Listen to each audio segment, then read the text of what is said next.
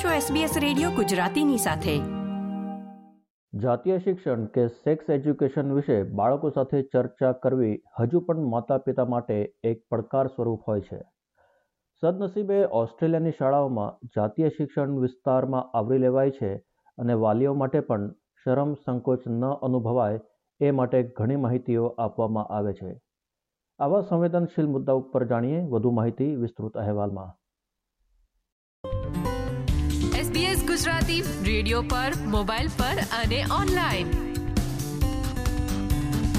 જાતીય સ્વાસ્થ્ય દરેક વ્યક્તિના જીવન અને સુખમયતાનું એક ભાગ છે. એની વ્યાખ્યા જાતીય સુખ અને સંતાન પ્રાપ્તિ સુધી જ સીમિત નથી.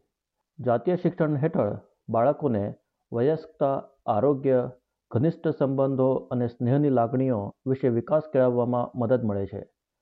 જીવનમાં સકારાત્મકતા અને સુદૃઢ સંબંધો કેળવવા માટે આ એક આવશ્યક પરિબળ છે. પ્રીસ્કૂલથી બારમા ધોરણ સુધી ઓસ્ટ્રેલિયાની શાળાઓમાં જાતીય શિક્ષણ પૂરું પાડવામાં આવે છે. બાળકોના શારીરિક, માનસિક અને મનોભાવના તબક્કાઓને ધ્યાનમાં રાખી રાષ્ટ્રીય અભ્યાસક્રમ તૈયાર કરવામાં આવે છે. Renee West, NSW department of એજ્યુકેશનના secondary સ્કૂલિંગના એડવાઇઝર છે. તેઓ કહે છે કે ઓસ્ટ્રેલિયાનો અભ્યાસક્રમ આંતરરાષ્ટ્રીય વૈજ્ઞાનિક પ્રમાણના આધારે તૈયાર કરવામાં આવેલ છે.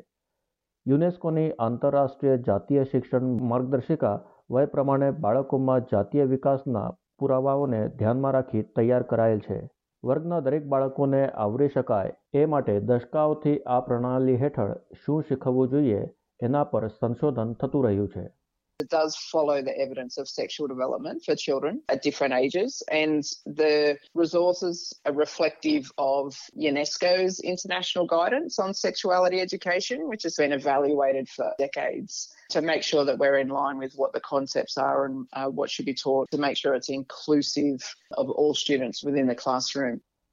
કિન્ડરગાર્ટનથી જ બાળકોને શરીરના વિવિધ અંગો અને એમની કાર્યપ્રણાલીઓ વિશે શીખવવામાં આવે છે જેમ ઉંમર વધતી જાય, એમને ગર્ભધારણ અને પ્રસૂતિ વિશે પણ માહિતગાર કરવામાં આવે છે. તરુણાવસ્થામાં તેઓને પ્રજનનના આરોગ્ય અને માસિક સ્ત્રાવ વિશે પ્રાઇમરી શાળામાં સમજૂતી અપાય છે. આગળ જતાં હાઈસ્કૂલ કે સેકન્ડરી સ્કૂલમાં બાળકોને જાતીય આચરણો, પ્રસૂતિ, ગર્ભ પ્રતિરોધક પદ્ધતિઓ અને જાતીય સંબંધોની બીમારીઓ કે સેક્સ્યુઅલી ટ્રાન્સમિટેડ ઇન્ફેક્શન્સ વિશે શિક્ષણ આપવામાં આવે છે In the early primary years, they're learning about their body and changes of the body during puberty, and they'd learn about reproductive health and menstruation in the later years of primary school. And then that moves into the high school or secondary school years where they start to learn more about sexual behaviours, pregnancy, methods to prevent pregnancy, sexually transmitted infections or STIs. જેમ વિદ્યાર્થીઓ tin એજમાં સંવેદનશીલ રીતે પરિપક્વ બને છે એમ, એમને વધુ જટિલ વિષયો જેમ કે જાતીય સંબંધો અને એને લગતી અનુમતિ અને લાગણીઓની કેળવણી વિશે શીખવાડવામાં આવે છે. આ ઉપરાંત શારીરિક સ્વાયત્તતા પ્રાઇવસી અને રક્ષણાત્મક વર્તનના મહત્વ વિશે પણ સમજાવવામાં આવે છે. શાળાનો અભ્યાસક્રમનો ધ્યેય વિદ્યાર્થીઓને સકારાત્મક બનાવવાનો હોય છે, જેથી એમને એમના શરીર વિશે અને એની કાર્યપ્રણાલી વિશે તથા એ સંબંધોમાં કેવો ભાગ ભજવે છે એના વિશે સમજણ મળે છે They'd also learn about aspects of privacy and body autonomies and also protective behaviours because the school curriculum is very much focused on positive outcomes for students and therefore what they're learning is about understanding their body and how their body functions and their role within a relationship as they move through life. West કહે છે કે શાળામાં આ અભ્યાસક્રમ એવી રીતે બનાવવામાં આવે છે જેથી દરેક સંસ્કૃતિ અને સભ્યતાઓની ધાર્મિક લાગણી અને મૂલ્યો સાથે સુસંગત હોય. એનએસડબલ્યુમાં સામાન્ય રીતે શાળાઓ ક્યારે અને કેવી રીતે જાતીય શિક્ષણ પૂરું પાડશે એની વાલીઓને આગોતરી જાણ કરાતી હોય છે. જે બાબતો પર ઘરમાં ખુલીને ચર્ચા ન કરી શકાય એ માટે શાળા એક માધ્યમ બને છે. તેઓ કહે છે કે વર્ગો દરમિયાન બાળકો એમના થઈ રહેલ શારીરિક ફેરફારો વિશે જાણવા ઉત્સુક હોય છે. એક પુરાવા રૂપે તેઓ જાણે છે કે યોગ્ય જાતીય શિક્ષણ મેળવવાથી તેઓ વધુ સજાગ બને છે અને એમના જાતીય સંબંધો વિશે વધુ માહિતી કેળવે છે જેથી તેઓ પોતાની જાતીય ઉત્કંઠા પર વધુ સારો કાબુ મેળવી શકે છે If I'm totally honest, most young people in our classrooms, regardless of the age, they're curious and they just want to know that what's happening to them is normal and that other people are experiencing it as well. One of the pieces of evidence that we know is that effective sexuality education actually delays the initiation of sex. So the earlier we can teach and the more we can teach, the more informed they are and the better the decisions that they make. કેથી ઝેમિટસ પણ એનએસડબલ્યુના શિક્ષણ વિભાગમાં director of curriculum for secondary learners છે તેઓ કહે છે કે ઘરે પણ જાતીય વિષયો પર વાત કરવા વાલીઓએ સુરક્ષિત વાતાવરણ પૂરું પાડવું જોઈએ. શાળાની ભાગીદારી સાથે ઘરે પણ યોગ્ય માર્ગદર્શન મળવાથી બાળકો એમના જાતીય અભિગમ, આરોગ્ય વિશે અને સંબંધો વિશે કેળવણી મેળવવા વધુ આત્મવિશ્વાસ કેળવે છે. બાળકો કરતાં મા બાપે આ વિશે વાત કરવાની પહેલ કરવી જોઈએ. જો આમ ન થાય તો બાળકો વાત કરવાના બદલે ઇન્ટરનેટ પર એમના પ્રશ્નોનો જવાબ શોધશે, જ્યાં એમને યોગ્ય માહિતી નહીં મળે.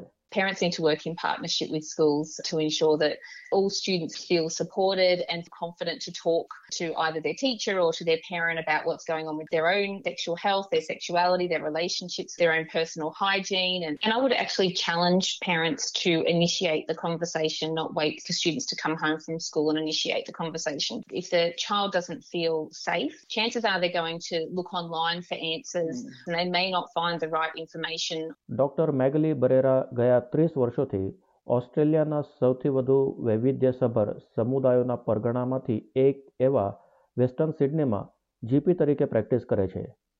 ડૉક્ટર બરેરા બાળકોના ડૉક્ટર છે અને તેઓ કહે છે કે મોટાભાગના તરુણાવસ્થામાંથી પસાર થતા બાળકો એકલા જ સલાહ માટે મુલાકાત લે છે અને એનું કારણ છે કે ઘરે તેઓ જાતીય વિષયો પર વાત કરતા સંકોચ અનુભવે છે.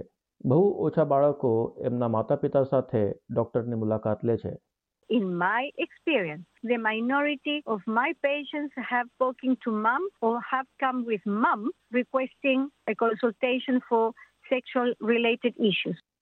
મોટાભાગના કિસ્સાઓમાં યુવતીઓ ગર્ભનિરોધનને લગતી બાબતો માટે ડોક્ટરની મુલાકાત લેતી હોય છે છોકરીઓ ભાગ્યે જ એમના મા બાપ સાથે જાતીય વિષયો પર ખુલીને વાત કરી શકતી હોય છે કદાચ એ શરમ અથવા સાંસ્કૃતિક પૂર્વાગ્રહોના કારણે હોઈ શકે છે પણ ઘરે વાત કરવાને બદલે તેઓ ડોક્ટર સાથે વાત કરવાનું વધુ પસંદ કરે છે For girls to talk openly with their parents about sexual education is very rare.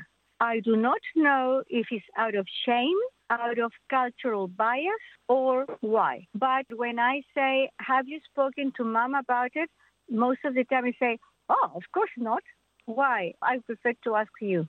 તેઓ કહે છે કે યુવકો ખાસ કરીને જાતીય રોગોની ચકાસણી માટે આવતા હોય છે ગર્ભનિરોધનના સાધનોથી જરૂરી નથી કે જાતીય રોગો પણ અટકાવી શકાય They come with because they want to have STD checks if, to see if they got something when they had sex with a girl.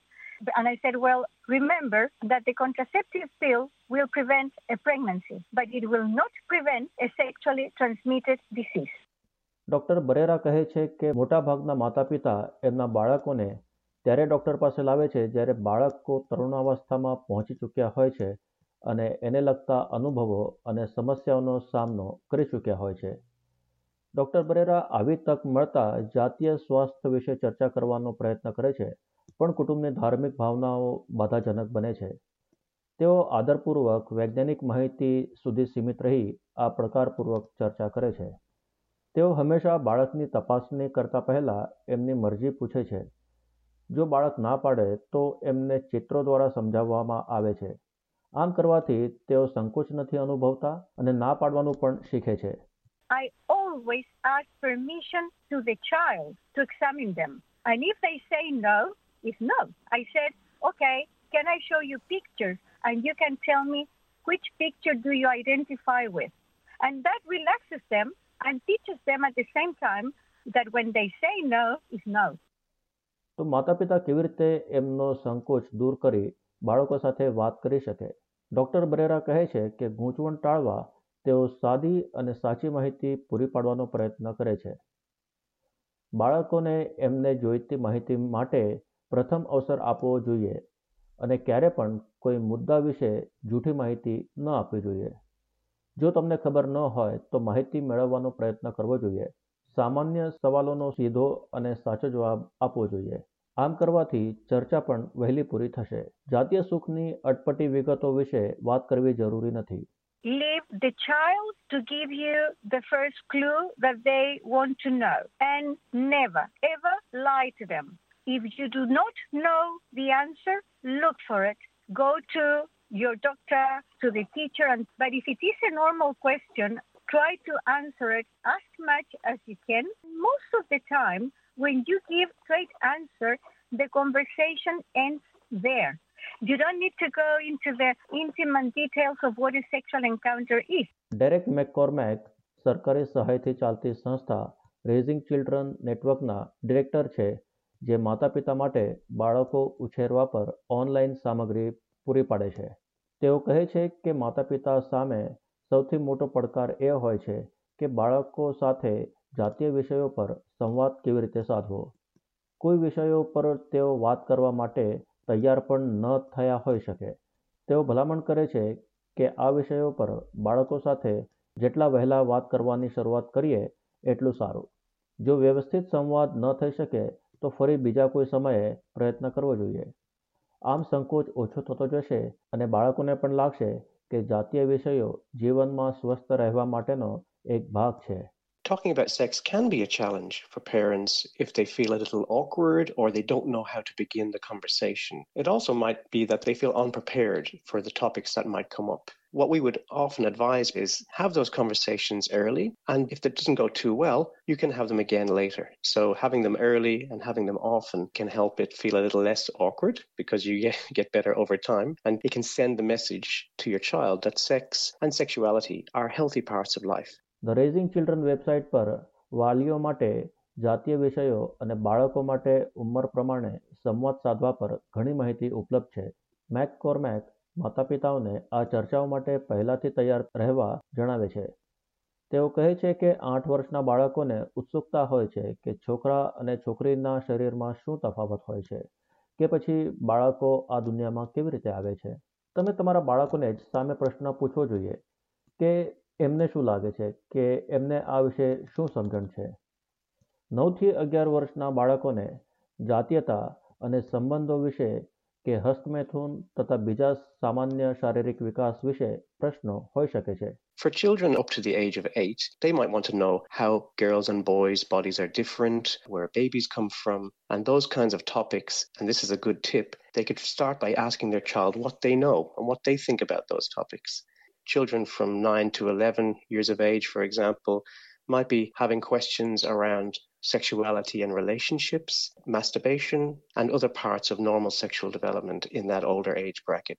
શિક્ષણ વિશેષક રેની વેસ્ટ સંકોચ અનુભવતા માતા પિતાઓ માટે એક આખરી સૂચન કરે છે કે જાતીય વિષયો પર ચર્ચા કરવાનો સૌથી સારો સમય છે જ્યારે તમે સૌ કારમાં સાથે હો જેથી એકબીજા સામે જોયા વગર પણ ચર્ચા થઈ શકે અને સમજણ પણ કેળવી શકાય The best time to have a conversation is in the car. You Mhm. don't have to look at each other, but you can't escape.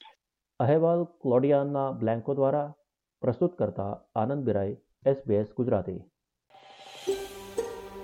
આ પ્રકારની વધુ માહિતી મેળવવા માંગો છો અમને સાંભળી શકશો Apple podcast Google podcast Spotify કે જ્યાં પણ તમે તમારા પોડકાસ્ટ મેળવતા હોવ